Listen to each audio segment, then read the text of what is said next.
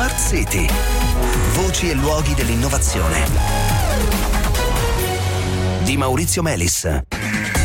Buonasera, bentornati a Smart City. Continuiamo a parlare del progetto Intellimen, progetto europeo, Horizon Europe, 4 milioni e mezzo di euro, 13 partner, 6 paesi coinvolti, coordinamento dell'Università di Bologna. Lo scopo di Intellimen è sviluppare sistemi robotici capaci di apprendere, capaci di apprendere dalle persone stando con eh, le persone e quindi superando quello che oggi è probabilmente il principale limite eh, della robotica che ne impedisce da diversi anni per la verità eh, una diffusione al di fuori di contesti limitati, circoscritti come per esempio possono essere le fabbriche. Pensate a un robot che porta in giro i medicinali in un ospedale.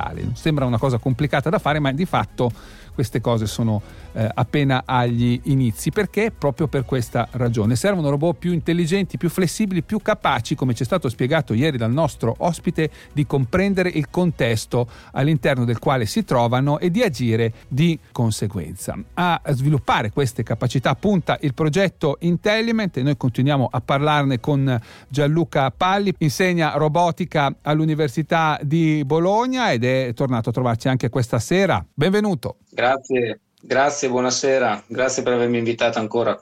Allora, aiutaci a capire un po' più nel dettaglio che cosa concretamente farete, su quali aspetti lavorerete.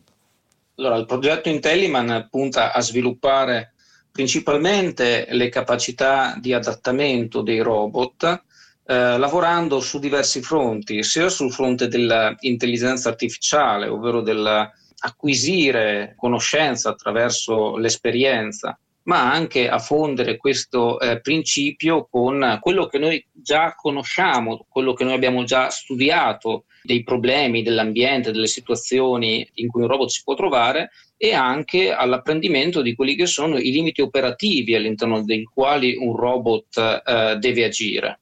Con che tipo di robot farete questo esercizio? Principalmente andiamo a lavorare con quelli che noi definiamo manipolatori, quindi oh. delle braccia robotiche dotate di qualcosa che possa somigliare a una mano, anche in maniera molto mm. semplificata, ma anche nel settore delle protesi mm-hmm. di mano, perché mm-hmm. sono un settore molto importante. Ecco, ieri si spiegava di questa comprensione della situazione in cui il robot si trova, anche quando è solo un braccio questo robot, non dobbiamo per forza pensare no, al robot umanoide, ma per esempio al braccio robotico, ecco, questo braccio robotico può avere in qualche misura consapevolezza di quello che sta facendo, se ho ben capito. Quindi voi lavorerete in questo senso sul manipolatore affinché questo sappia cosa sta facendo, per così dire, se sta stringendo una mano, un bicchiere di vetro, una tenaglia sì. o cos'altro. Ecco. Assolutamente, ah, ah. perché Diciamo, la mano eh, anche per noi è praticamente l'estensione fisica del nostro cervello, ciò che ci permette di, di, interagire col mondo, di creare le cose che abbiamo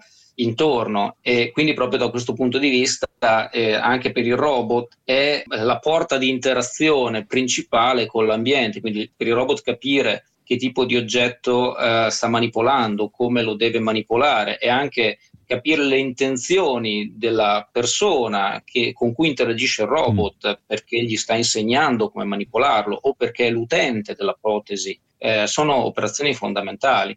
Sulle quali ancora evidentemente i robot sono carenti. Assolutamente, eh. potrei fare degli esempi appunto nel settore delle protesi. Sì. Molto spesso il problema principale è che gli utenti preferiscono protesi estetiche a quelle funzionali, a quelle funzionali che sono quindi delle, dei, dei veri e propri robot perché questi robot eh, spesso falliscono proprio nella, nell'interpretazione delle intenzioni dei loro utenti. Per esempio, eh, può succedere che l'utente che sta tenendo in mano un bicchiere con la sua protesi perda la presa semplicemente perché si distrae a fare qualcos'altro e eh, smette di pensare a quell'azione che lui stava a tenere facendo. la mano stretta sul bicchiere, mentre una protesi passiva fatta di gomma, per capirci, semplicemente tiene il bicchiere lì per attrito. Ecco, Quindi un braccio che sappia che sta sta tenendo qualcosa in mano e che non si distragga a sua volta, come può fare il suo no? dire, proprietario, certo. eh, sarebbe più utile. Assolutamente sì. Dunque, uno dei motivi principali per cui i robot eh, così non sono diffusi,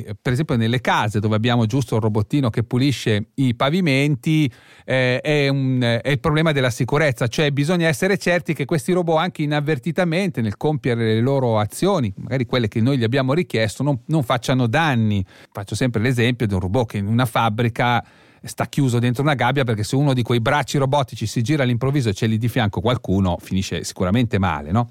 Ecco, evidentemente i robot diffusi non possono avere questo tipo di problemi. E, e voi lavorerete su questo? Su cosa più di preciso? Noi lavoreremo su questo aspetto proprio dal punto di vista anche dell'apprendimento di quelli che sono i limiti operativi, mm. cioè non solo quello che il robot può fare, ma anche quello che il robot non può fare. Per esempio, nell'apprendimento di quello che è eh, una determinata operazione, il robot può anche apprendere quello che è la forza massima che lui deve utilizzare durante quell'operazione eh, o la velocità massima che lui deve utilizzare nel svolgere un determinato movimento. Chiaro, insomma, deve apprendere anche questi eh, limiti. Ma come fate a comunicare con robot e a dargli questo tipo di insegnamenti?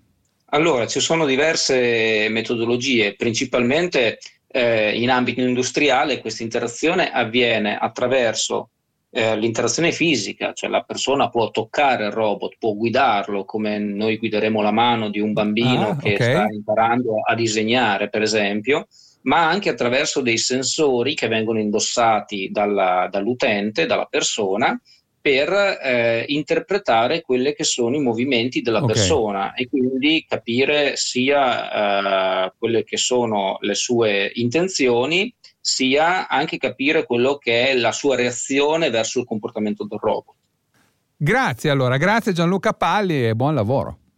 Grazie, grazie ancora per l'invito e buon lavoro anche a voi. Ci fermiamo qui cari ascoltatori, appuntamento a domani.